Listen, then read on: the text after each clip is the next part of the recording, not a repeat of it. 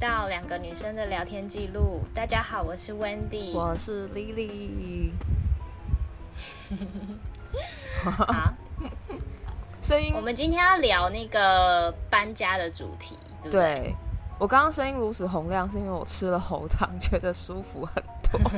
对，我们今天要聊搬家主题，因为我们现在我们现在时差差太多了，就是那个 Lily 她去西雅图之后跟台湾这边差了三个小时，然后我们现在是台湾时时间的十点，也就是她那边早上的七点。对对对，其实正确来说应该是差十五个小时，但是因为我们好算就会说差三个小时，因为我们就日夜颠倒减三加三就好了，所以我们都会说对对对对，我们就扣掉那个十二。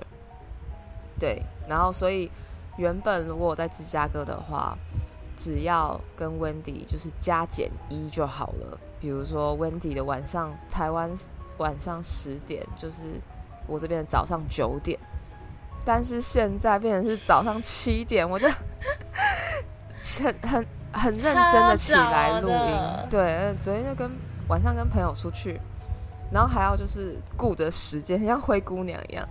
十十二点就要回到家，就回家这种，然后就觉得很好笑。现在时差真的差太多。嗯，之后我们可以轮流打、啊、打，就是轮流我早上或你早上。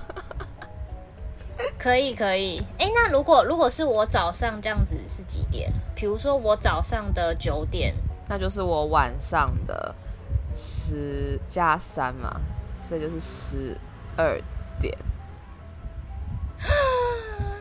所以只能只能我早上的七点，然后你早你晚上的十十点，对不对？哎哎，等一下，等一下，等一下，哎，没有，是你的，哎 shit， 这样突然转换过来，我又突然转不过来。你的早上七点，那应该是我的下午，我的下午的四点。哎，那这样子其实我晚上比较好哎、欸，比如说我晚上的十点，哎，不，不是我早上的十一点，呃，那减三就会是，这是考验加减乘除哦，呃，加减哦，等一下，那就是八点，对，晚上八点，哎，对，我觉得这个时间比较好哎、欸，这时间比较好，好，下次可以这样子，应该没算错吧？应该就是这样是对的吗？无论如何都是你那边的台湾的时间减掉三，然后日夜颠倒，这样算。那我觉得我接近中午的时间，这样子好像是比较刚好的。嗯，就刚好是我的，对对，傍晚晚上这样子。哎、欸，对，好啦，我们下次这样子，我就不用那么早起。对啊，好好，怎么没有想到？但是因为你的傍晚可能是你的精华时期啊，嗯、就是。对不对？就没有没有，我的接近中午的时间呢、欸哦？对啦，你的接近中午才是你的精华时期啊，因为你就可能要出去什么的啊。所以我本来不会，我现在都我现在我现在都下午出去，哦、没有人在早上出去的。哦，但早上早上出去很累，早起床那可以吗？谁会早上出去？十点十一点可以啊、哦。好啊好啊，那那下次这样子。对对对，这样子好像是比较刚好的。好，然后。因为就是搬家很累，哎、欸，我到现在家具都还没到齐。今天是你在哪里买家具？好，今天是五，我们录音的当下是我在美国的时间，五月二十号礼拜六早上。嗯，然后你是五月二十号的晚上。嗯、对，我都在，我就废啊，我就都在 Amazon 上面买家具啊，就是这样还这样不 OK 吗？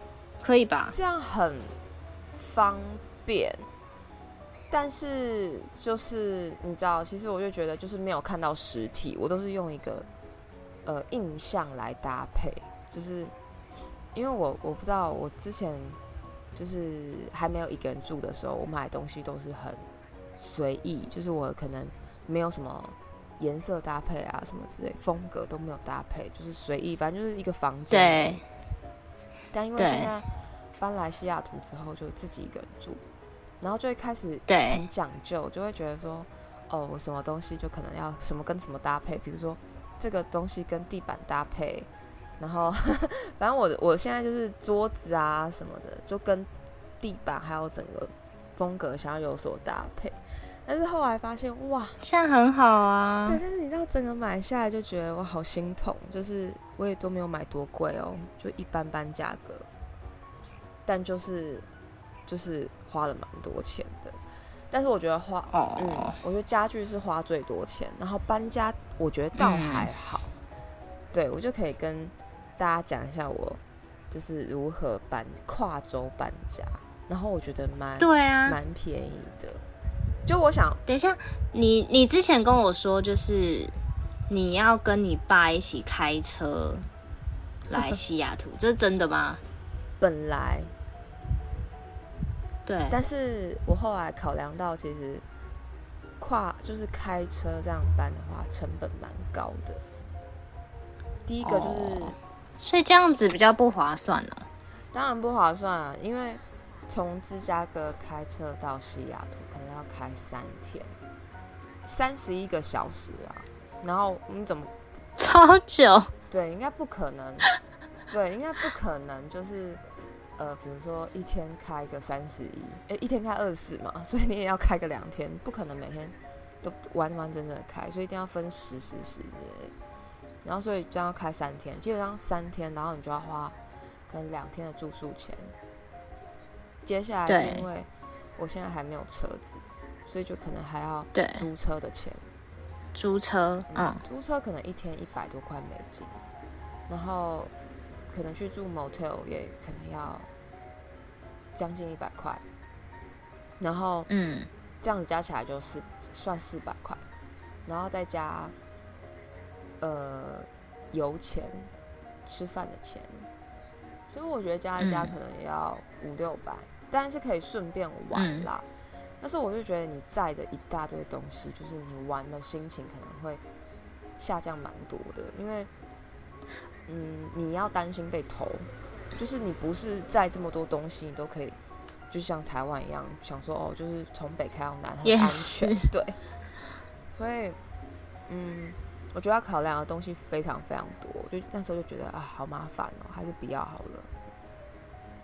算是一个好像蛮酷的经验，但是但是其实你那时候在讲的时候，我就在想说你爸会累死吧，因为其实坐车很累，然后你爸年纪又已经蛮大了、嗯，然后他又要坐车坐三天，然后可能三天每一天待在车上都可能要十个小时，那很累，你知道吗？嗯、所以我我后来也我其实完全没有考量到。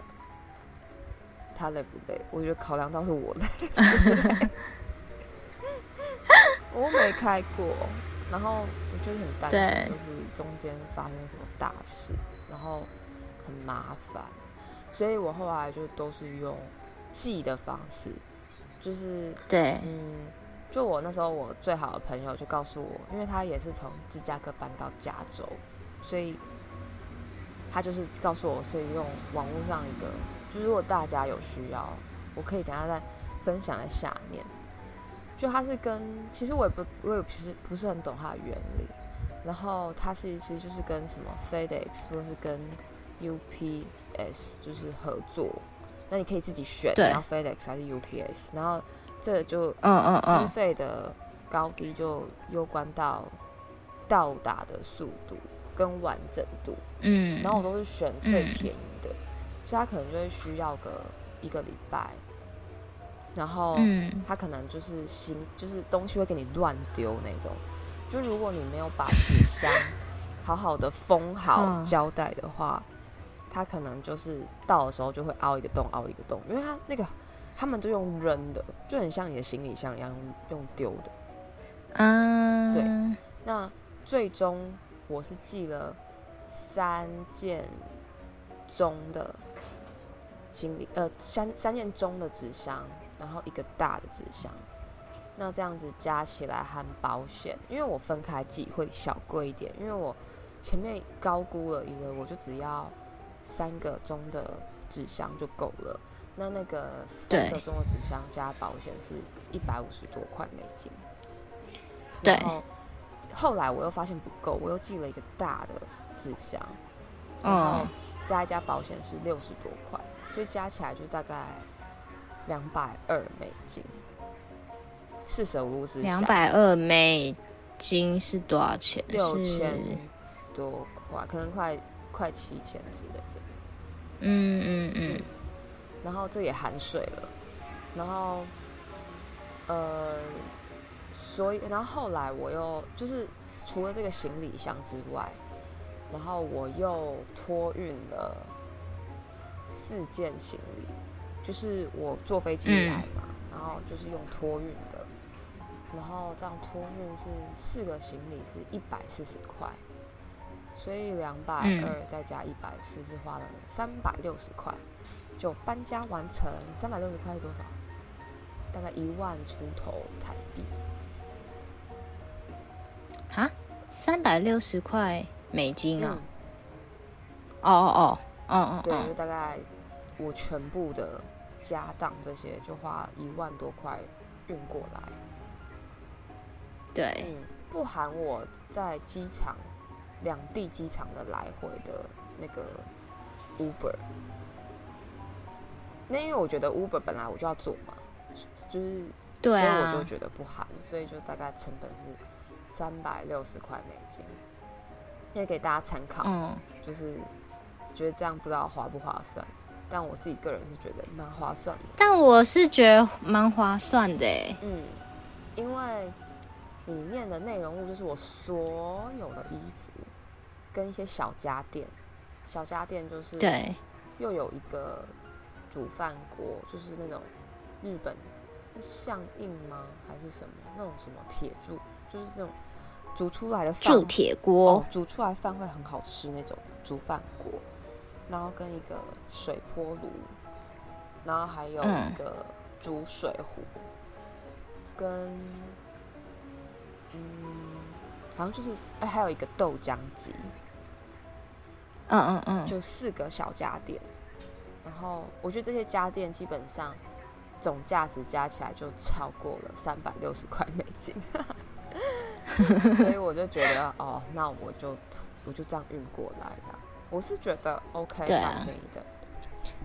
我觉得还 OK 啊，嗯，价格上面还 OK。对，所以我大概搬家就是花，就是搬过来的成本是这些，很多东西都是来这边重新买、嗯，因为搬不过来太重了。像比如说桌子啊、椅子啊、床啊、床架啊。这种你想到的大型的东西都是重新买，然后也只能这样啊，对对对，不然这么遥远。对啊，我的床就顺便换大一点的。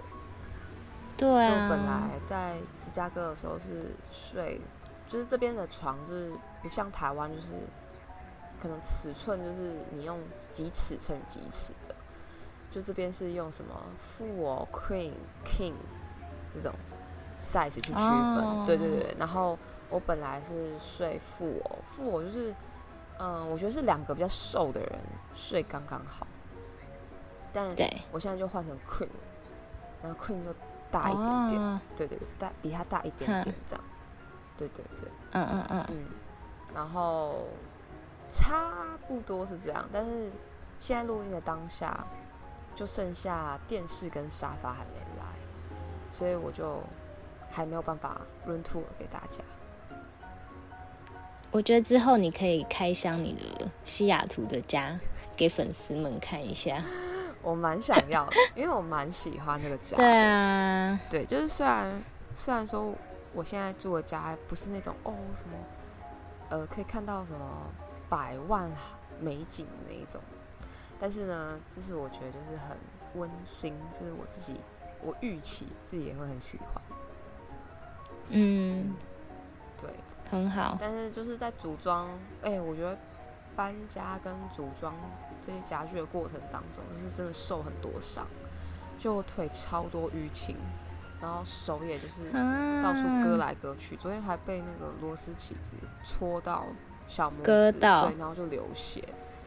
就是天哪，对，但是哎、欸，但是我发现就是一般人不会觉得这些是痛，就觉得可能是小伤什么之类的，但我就可能太细皮嫩肉，我就觉得啊、哦，天哪！不会啊，我觉得很痛哎、欸，真的吗？听了我就觉得很痛，嗯，我觉得很痛。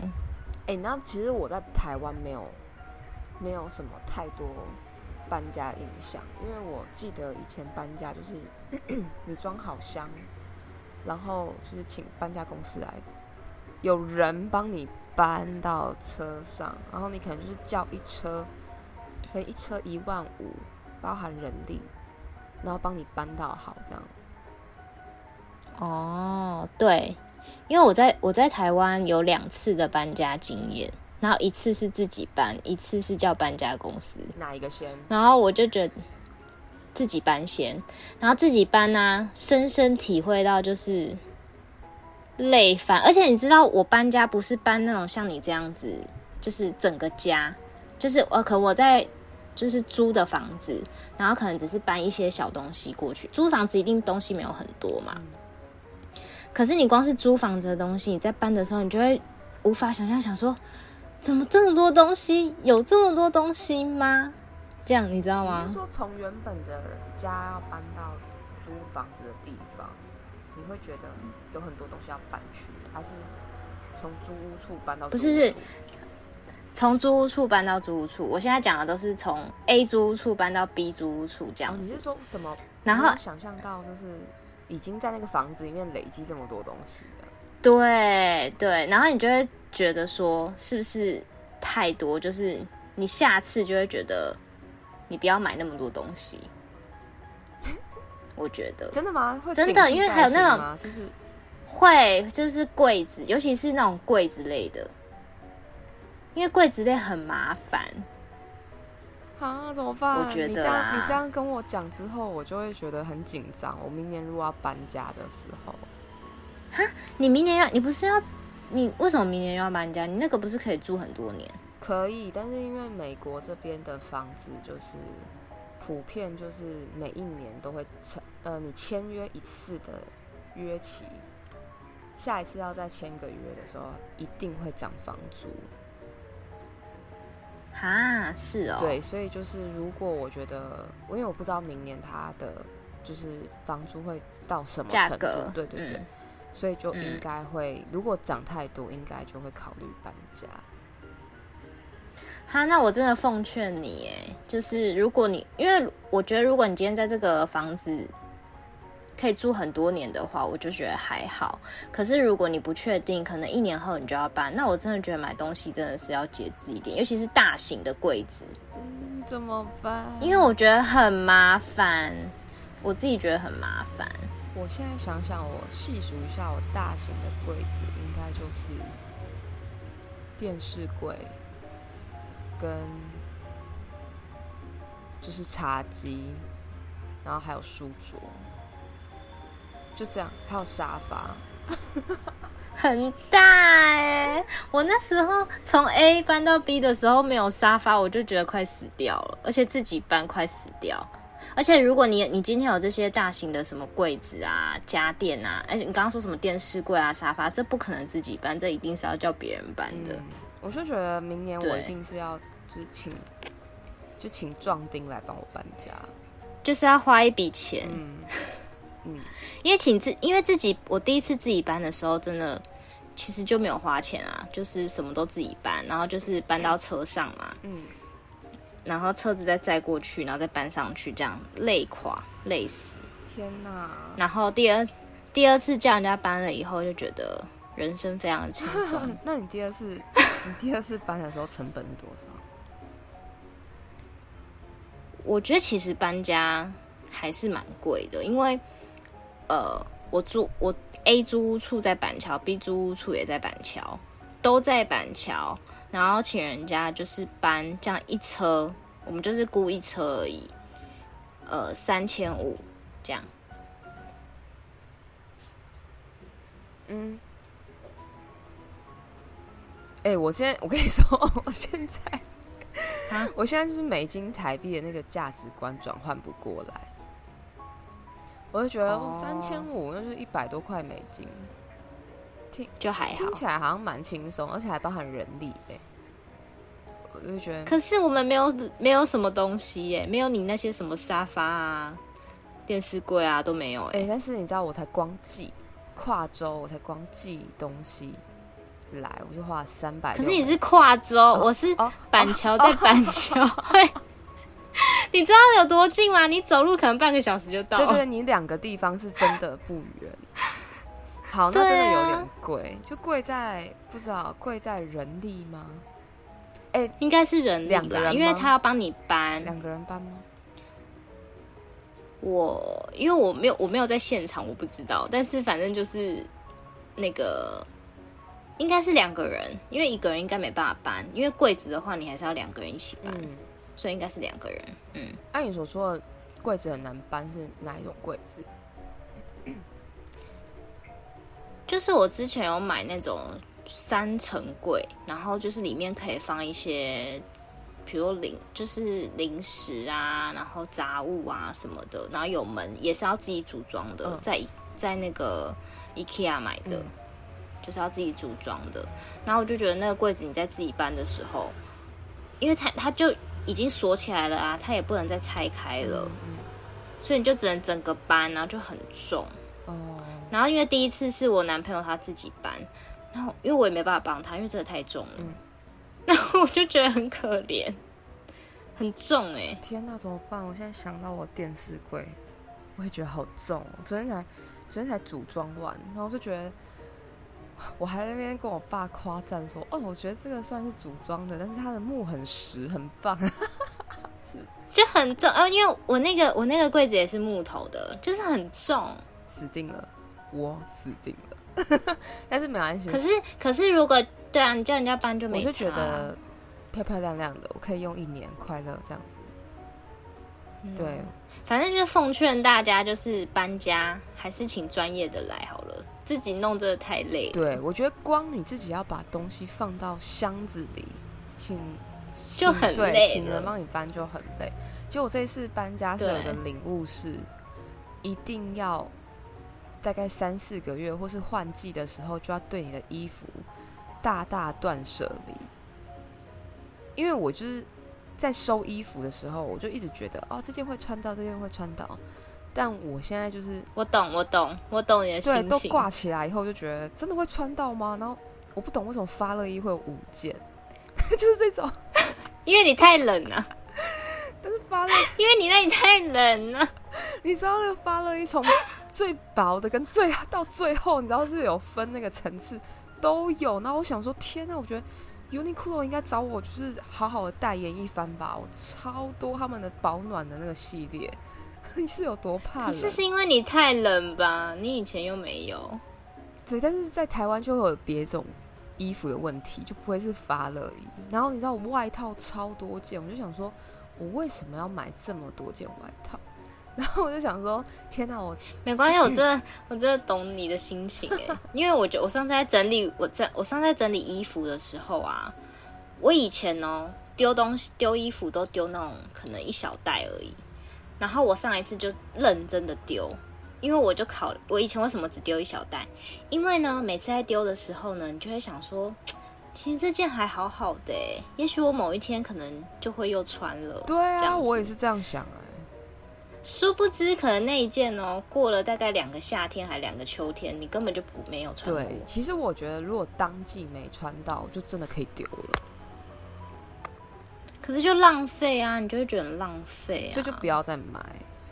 真的，我我就觉得，只要能够，你这样讲我我很羞愧，因为我最近一直在买衣服。我最近不知道是压力太大了怎样，就是一直好想买衣服哦，衣服、鞋子，你知道吗？但是你很久没买了、欸，我我觉得。没有，我最近狂买。真的啊？那我要看，我要看你买了什么，真的什么好货。很可怕，很可怕。因为我最近，哦，前阵子为了毕业典礼也买了一双玛丽珍鞋。哦，我有看到，很可爱、欸。你觉得可爱吗？我看你毕业超好看的，对啊、因为很好看呢、欸。我就觉得配毕业服非常的很搭哎、欸嗯嗯，嗯，而且我就是因为那双玛丽珍鞋走路走太慢。因为它其实为什么？它其实是它其实有点磨脚，然后我其实在穿的时候脚是有点痛，然后啊，你没有把它用那个 OK 绷贴一下？有有，我脚贴 OK 绷，但是毕竟我还是会觉得痛。然后你知道那个，我就是如果是你远端在看我走那个毕业毕业讲台的那个样子，对，天哪，你已经看到下一个名字都出来了，我都还没走到那个定点，然后。我超愧疚，我拖了后面的进度，因为后面的人就是也是走到点的时候就换下一个名字。哦，我整个，哦、对我整个我，对，但是我觉得很好看，就是我，对啊，迈步在走路的时候，我觉得哇，很有 feel 哎、欸，很有那种学院风。嗯嗯嗯，对，很好看。嗯，然后最近又因为变胖了，然后所以我就买了一件新的牛仔裤。嗯嗯，对，所以其实最近的战利品就是新的牛仔裤跟鞋子。哎、欸，我后来发现我鞋子颇少的、欸。怎么说？就我大概是，呃，你等我一下。好，现在是要暂停还是？不用不用，我觉得这样比较真实。哎、欸，我真的上次暂停我超难剪的、欸，我想说。我们可不可以以后都不要暂停？好像有默契。不要暂停、啊。总之，我现在算一算，我好像是一二三四五八，我现在是十双鞋。我的天！我在台湾的时候根本就不止十双鞋。我现在十双蛮少的、欸。对啊，就是呃，对啊，四双就是休闲加运动鞋，然后一双。有点像上班的皮鞋，然后两双穆勒鞋，然后跟一双凉鞋，然后跟一个短靴跟长靴，就这样。就是哇，我好极简，我觉得我应该要维持。我觉得其实我我觉得很棒、欸，对，我就我就不要再一直过度的买鞋。然后我觉得我衣服就是今年这个夏天过完，我就要开始。就是丢掉我没穿的衣服，夏天的部分，然后冬天再丢一次冬天的部分，这样子。对对对，我我然后明年搬家就不会那么痛苦。对，就是反正哦，但是买衣服这个真的是好难哦。应该说，我之前有点秉持的这个，哎、欸，等一下，我现在真的要。接电话，等我一下，按暂停。哦、oh. ，好，因为刚刚是我那个送，就是买电视要送来，所以不得不接，不能不能不真，不能真太真实，就是也接起来。你说货运司机是不是？对对对对，他跟我说二十到四十分钟左右会送来，所以我们一定要在二十分钟到四十分钟之内结束。哎，你要不要分享一下你最近发生的大事？我最近哦，也没有大事啦，但是我最我我我这礼拜就是有两件事，我还蛮想跟大家讲的。反正第一个就是我考试，就是大家知道我不是一直在考证照嘛，然后呢，其实我这礼拜三就刚考完一张。然后这一张证照，它是一个就是法规的证照，然后大家都知道法规就是要背嘛。然后我考这一张的时候，嗯、因为它就是考五十题，然后一题两分，然后七十分就过了，所以你有十五题的错误机会。然后我一直就抱持着觉得，就是我不知道为什么我在念这一科的时候，我就完全不像我以前认真，你知道吗？我就是非常的随性，可能。每天可能就看一小时啊，然后呃，假日可能虽然说我我我都说我要看书，可是我可能看一看我就会去滑手机，或者是看一看我就会去看剧之类的，就是因为法规太闷了吧？我不知道哎、欸，可能可是就是一直这样，然后可是我内心哦却都没有丝毫的紧张，我就觉得我应该是可以过的，就是我对自己蛮有把握的，因为。我在考之前呢，我就是一直去做那个考古题，我就完全是背考古题答案就对了，就是我就一直做题目，一直做题目，一直做题目，然后都用背答案。我做到后来啊，我其实题目不用看完，我都知道选项是哪一个，就是我已经做到这么熟了，你知道吗？你完全没有念，你就背考古题？对，我就是背考古题。嗯，然后我就是看那个网络上的笔记嘛，然后他就跟我讲说，就是我把那本笔记看完之后，我再做十届的考古题。好，我就真的只做十届，多一届我也不做，我就真的只做十届考古题。然后，然后我就做完以后，我就去考试。结果考试的当下呢，刚开始他会有模拟试题，然后模拟试题我就想说，他就跳出来题目，然后我就做了几题，我想说，天哪，我不会、欸。就是模拟试题我不会，然后我就有点慌张了。后来，然后我就想说，这应该只是因为模拟试题吧，正式题目应该是不一样的。结果，嗯、殊不知你知道怎样吗？正式的时候是一样的。然后，然后我就，我就那个什么，很不确定的做做完了五十题。然后做完五十题以后，我就在那边看说，哎，我不确定的几到底有几题，我就把它记下来。嗯，哎，你有听到我声音吗？有，有，因为因为你你刚突然累个，我都会想说，哎，为什么没有？好，就你完全静止不动。然后结果呢，我就在那边算我就是不确定的几题，你知道几题吗？十五题，我就是不确。啊总共五十题啊！哇，那这样不会过，对不对？一题两分，我就是刚好十五题不确定，所以我如果那十五题都错的话，我就是七十分，刚好过，刚好过。然后我内心就想说，那十五题里面，我应该有一些应该还是可以对的吧？然后我就对啊，对我就蛮有，我就想说，算了啦，如果真的不过，我就再报最近的一次好了。但是我就是觉得。呃、然后结果后来呢，我就要把成绩按出去了，然后你当下就会知道你几分了。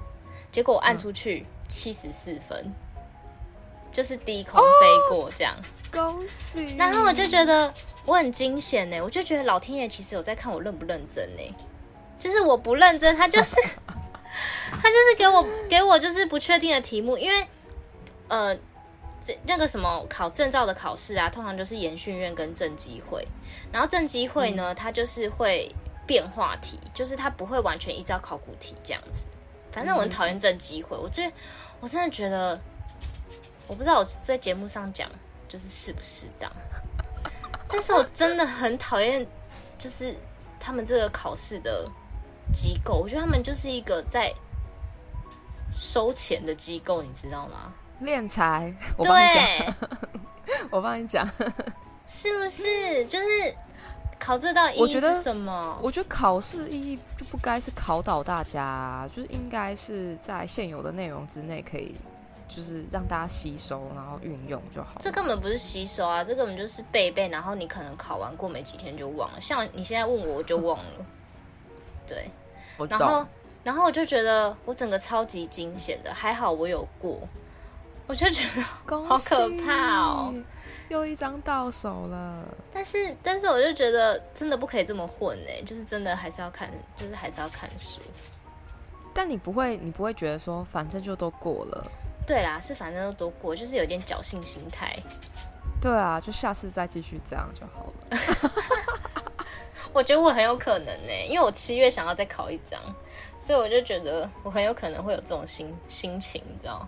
你现在就是考到一张后休息一个月，再来考一张这样。我自己是抱持着这样子的步调，我觉得很好、啊，就是因为我接下来要进入考试的深渊，所以我觉得哦，那我要就是好好来跟你学习如何就是一张一张这样考过。对，好，这是第一个，然后再来就是，反正最近 Lily 有请我帮她寄东西。对， Wendy 帮了我一个超级无敌大的忙，嗯，就是呃，因为我从伊利诺搬来华盛顿州，就是很就是会需要那个驾照去转换嘛，对，因为其实大家就这样想，美国每个州就好像不同国家，对，所以就有不同的规定，然后你如果要拿驾照的话，嗯、就是有不同的方法可以拿，嗯，那反正就我就蛮。也不是蛮衰啦，就是可能我自己也没有，就是好好思考过后做一个很好的打算。总之，我伊利诺州的驾照在我毕业那一天五月五号就到期了。所以呢，但是我那时候就有点侥幸心态，想说啊，那个政府人员应该会通融一下吧。我五月十号，我约了五月十号在就是西雅图这边换，想说换驾照，就是转换就对了。嗯，结果他当下不让我换，是因为他说我的伊利诺州的驾照已经过期了，所以他没有办法通融让我换。那我就那时候就想说，好，那接下来的方式就是，第一有三个，第一个是飞回伊利诺州，嗯、呃，换延长那边的驾照，然后再来这边换。第二个就是重新考驾照。对。第三个就是，呃，因为呃西雅图跟台湾有互惠关系，在驾照上面。对。所以我是可以拿台湾的驾照换西西雅图的，就是华盛顿州的驾照。对。那那时候就。权衡之下就想说哪一个最简单，就觉得是台湾办，就是台湾办一个无照识证明，然后来这边换驾照比较简单。对，因为我不想考驾照，其实在这边我觉得在华盛顿州应该是蛮难的，因为这边是外包给就是驾训中心，对，你去那边学，然后直接在里面考，对，然后我觉得很麻烦，很。应该说他们很敛财，再加上也很麻烦。嗯，然后你像看给现在给驾训班，像台湾也是大多数给驾训驾训班就是对啊对啊托考嘛，对，所以就很敛财啊。他就觉得说，如果你不是来上课的话，我就要就是削你一笔钱之类的。哦，我懂我懂，哼，对，所以我就觉得这边也可能有这个迹象，我还没有实际去上过课，对。然后，但是我就觉得我就会开车，我已经开了十几年，为什么我我还要去上课？对，然后为什么我还要就是就是借你的车之类的，因为我自己没有车，但是我还是得借他的车去考。对，那我会觉得好麻烦，所以我觉得我就想，如果台湾有朋友可以帮我这个忙，我就请台湾朋友帮忙。然后好像 Wendy、呃、她就是众多朋友里面愿意帮忙的那个，然后我就对，她就就是她请她爸爸帮我去监理所办一个无照识证明，然后。哎、欸，没想到一份蛮便宜，我以为一份要一百块。没有没有，他就是他总共五份，然后我爸说什么第一份好像一百，不知道一百二还是怎样，然后第二份开始十五块这样，所以他总共买什么差太多了吧？对，所以什么价差、呃？我我不知道哎、欸，就是反正反正他就是办完之后，总共五份就是一百六，我也忘记他那个明细是怎样了。哦，对对 对, 對，然后反正我觉得哎，蛮、欸、划算的啦。然后对啊。呃，对，所以就是我这边要寄快递回去给 Wendy 我的证件，对，然后还有申请书跟委托书，然后 Wendy 就是要再帮我把所有东西在家寄回去，申办的无照识寄回来、嗯。然后你说你要分享你第一次寄这个文件的心得，反正我我就是没有寄过那个国际快递，然后我那时候其实我就不知道到底要怎么寄，然后呢、嗯、我就。因为 我, 我公司在台北车站，然后台北车站那边有一间很大间的邮局，就是北门邮局，然后那间很大间。然后因为我是礼拜五要帮你寄，就是昨天要帮你寄，然后我就因为我昨天下午有课，所以 我, 我早上又去别呃，反正我早上去 A 教室，然后下午又要去 B 教室，所以我其实时间很赶，很不充裕。然后我原本有问我们公司说有没有配合，就是可以帮我寄。他们完全不要，你知道吗？因为他们说只有公务才可以，哦、oh. ，就私人的他们不愿意。我我就说我自己付邮资，然后他也他们也不想，然后我就想说好算了，反正邮局很近。然后我就想说，那我就下午去呃去教室中间的空档，我就再帮你寄这样子。好死不死呢，完全没有带钱，就是我连一块钱都没有，我只有手机跟你的文件。然后我那我那时候就想说，好，那我先上网看看到底要怎么寄。结果呢，我就登录邮局之后呢，发现哦，现在有一个功能是，你寄国际的快递呢，你可以在网络上先填好你所有的资讯，然后你就只要去邮局那边，就是可能出示 Q R code， 它就会把你登打的资讯给列印下来，然后拿给柜台就可以寄了。就是是一个非常方便的流程，这样子节省了很多时间。好，我就想说，哇，现在邮局这么的先进，那我等一下呢，如果去邮局寄的话，应该也可以电子支付吧？虽然我没有钱，就是我没有现金。然后我就好，我就抱持了这点希望呢，我就拿着你的文件跟我的手机就去了邮局。结果我都用很好哦，前面都很顺哦，拿着 Q R code 去那边扫扫扫，然后他他就帮我印下来以后呢，就在那边称重，然后就说哦你这样多少钱？然后我就说哦那你可以电子支付吗？我就问那个邮局的人，他说电子支付，他说我们没有啊。那我就说可是你旁边不是有那个刷卡机吗？然后他说哦这个刷卡机哦，他说那你有邮局卡吗？我说我没有邮局卡啊。他说这只有邮局卡可以用哦。那我就说你们没有电子支付？我说你们没有 Apple Pay 还是 Line Pay 之类的吗？他说没有。然后我就非常的尴尬，就是我身上一块钱都没有。那我就咚咚咚又跑回 B 教室，重点是我身上就没有钱啊，我我不可能跑回，就是 B 教室其实我也没有钱。对对，跟人家借钱。我跟楼下的警卫大哥说你可以借我一千块吗？就是、哦、我觉得我很荒谬。警卫大哥没有，然后因为我很赶，因为那个邮局在等我，所以其实我很紧张。那我就说你可以借我一千块吗？我就说你给我账号，我现在转账给你，就是我现在把一千块转账给你、嗯、然后你就借我一千块。还好他就是也愿意。对，然后我就赶快拿那一千块去付你那个邮资。那我就想说天哪，我就后我结束之后我就问我同事还有问我朋友，我就说你们觉得邮局没有电子支付合理吗？现在是什么时代了？人家公家机关呢、欸，然后你知道你知道每一平台每一个人哦、喔、都跟我说邮局哎、欸，邮局怎么可能会有电子支付？对，我跟你说他能够用他自己的金融卡让你刷卡就已经很不错。那我就说可是邮局好好说也是一个就是很有规模的企业吧，它是公家机关，那要给私人机构赚。